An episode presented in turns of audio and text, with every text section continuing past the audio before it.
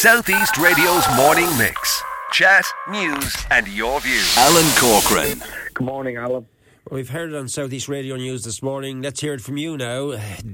Good news again, this time in connection with Stena. What's happening at Rosslare Europort?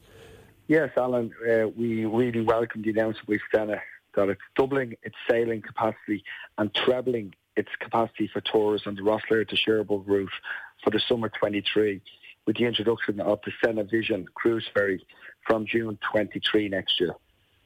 What does this mean, Glenn?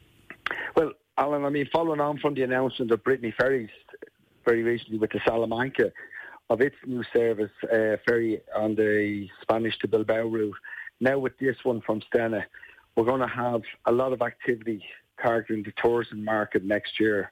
You know, Rosslare has made a great transformation in terms of freight. Our focus now is on growing the passenger business. And the announcement by Stena today really helps uh, in regards to increasing passenger capacity through the port. With what are these cruise ferries that really give a great onboard experience with great facilities and great frequency now, uh, particularly to Cherbourg, where you'll have six sailings a week from June 23 uh, for your holidays. Now, this uh, so in addition to the existing Stena Horizon ferry, then it means six sailings each way between Rosslare Europort and Cherbourg every week.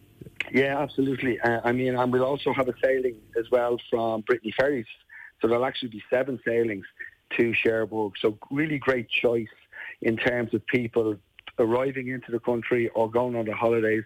But I suppose the real difference here is the, is the onboard and the quality of these cruise ferries. I mean, it's a totally different experience for people. These yeah. great facilities, great cabins, pet friendly. You can load up your car, Alan. Just turn up and go. Bring as much luggage as you want. Avail of duty free, yeah. and your and your holiday really starts when you get on board and start that journey either into Ireland or, or, or, you're leaving Ireland uh, to go on your holiday. Yeah, because I can now qualify what you've just said there by saying up to 1,300 passengers, 485 passenger cabins. It offers uh, even it even has an onboard Nordic spa. That's some experience, isn't it? Yeah, absolutely brilliant. And, and Alan, we should remember as well. I mean, there's going to be a, a move towards much more sustainable travel.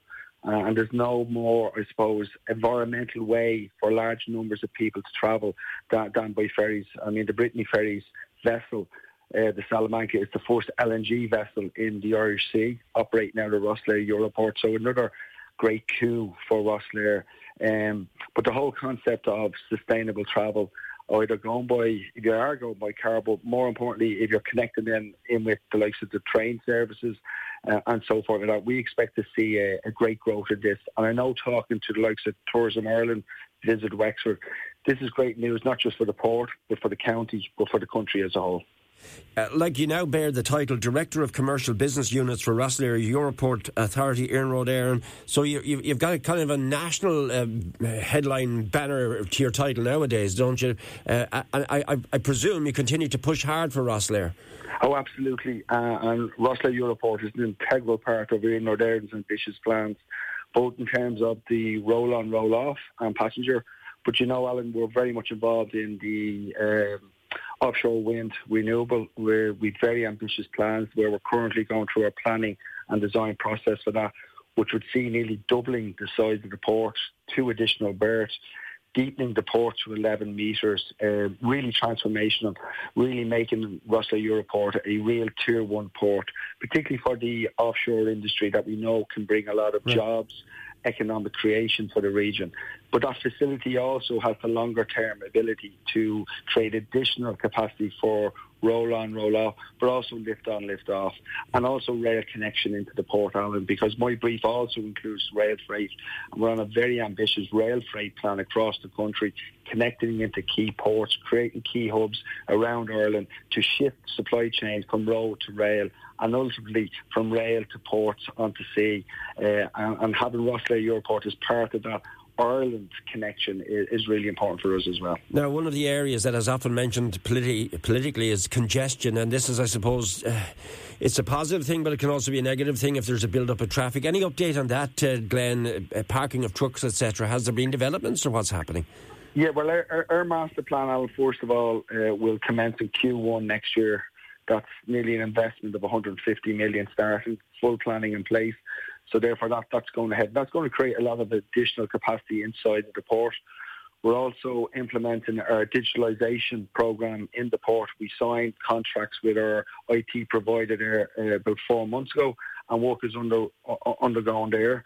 Also, people would have seen the new Access Port uh, road has commenced with Wexford County Council and TII, and that's going to divert a lot of traffic away from the village uh, and ultimately into a new access area into the port.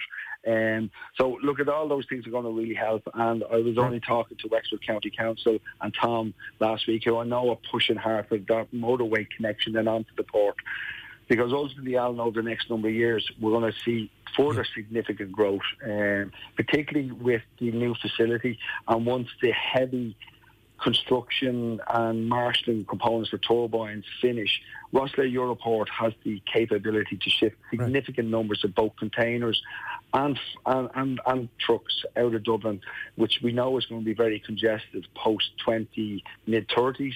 Uh, so Rosslare Europort is the ideal port in the southeast to relieve that uh, congestion but it also needs the infrastructure, not just inside of the port, but outside of the port to help with traffic congestion, but also to make the experience seamless for those who will be transitioning out of Dublin and into a port like Rosslare Europort.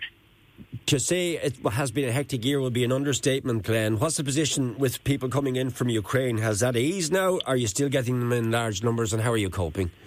Yeah, no, it's it, we're still managing from a port perspective, welcoming those people. Numbers are not as what they were, Alan, um, but have said that, it continues to be a very fluid situation. Uh, people uh, involved in this from the various government departments, the local communities, still continue to do a great job. And as we know, look, at there's, there's a lot of pressure in regards to the accommodation situation. However, from a port perspective, we continue to manage that process now very well, and we ensure that the people, when entering the country, have as best experience that they have, can have given the situation that they're fleeing from.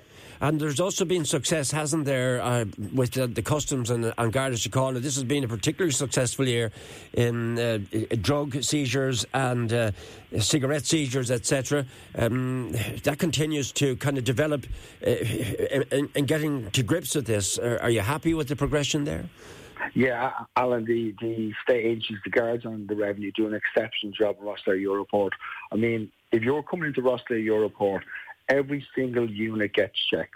I mean, and that's a great testament to both of those state agencies uh, ensuring that that happens. And I suppose part of the major master plan is is the upgrading of all those facilities commencing in Q1 as well next year. So well-deserved facilities to align with their activity, which which is, as I say, I mean, I'm not sure if there's many ports around Europe that carries out that type of of, of but um, in Rosslare Europort, every single truck, every single car gets checked. Um, both agencies down there do stellar work and should be congratulated for the uh, continued great work that they give and the commitment 24-7, seven days a week that they do down there. Finally, Glenn, let's get back to our main talking point again. More good news with the advent of the new Stena Vision cruise ferry.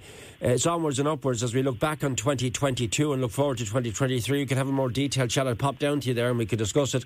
But overall, happy? Yeah, absolutely. And as I say, we've transformed freight between Ireland and Europe post Brexit with the huge expansion of our operations to facilitate trade. Now we embark on the same journey for tourists, particularly those looking to avoid the summer airport chaos that we saw last year, and those who want a very sustainable and what I would say hassle-free way to travel uh, from next summer onwards. Southeast Radio's morning mix. Chat, news, and your views.